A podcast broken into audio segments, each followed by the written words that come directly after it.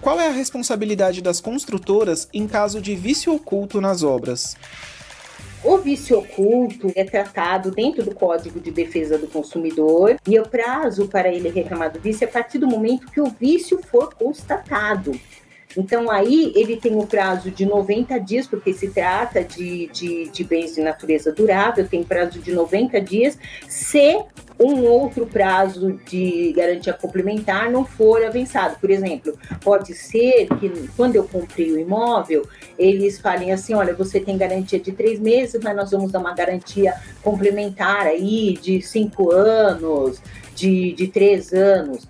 E de repente, ou então ele dá a garantia de 1 ano contra vícios, e de repente ele só vai descobrir aquele vício dali a 1 ano e 2 meses, por exemplo, dali a 2 anos, e ele vai falar, nossa, expirou meu prazo de garantia. Não, Anderson, não funciona assim. O Código de Defesa do Consumidor, ele fala que o vício oculto, aquele que você só constata à medida que você vai se utilizar, à medida que você, que não foi possível você detectar assim que você comprou. Então, o vício oculto é aquele que você não consegue detectar no começo. Então, o prazo para você reclamar começa a fluir a partir do momento que você detectou a presença do vício oculto. Aí começa a contar o prazo de 3 meses ou então aquele prazo contratual que tenha sido concedido.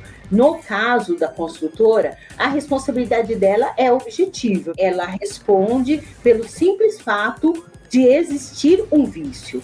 Então, o fato de existir uma rachadura, por exemplo, uma rachadura na parede, e que foi colocado um armário ali, e ele só conseguiu descobrir que tinha aquela rachadura, ou então aquele desnível, alguma coisa assim, quando ele precisou remover aquele armário, né? Dali a 2 anos, ele resolveu...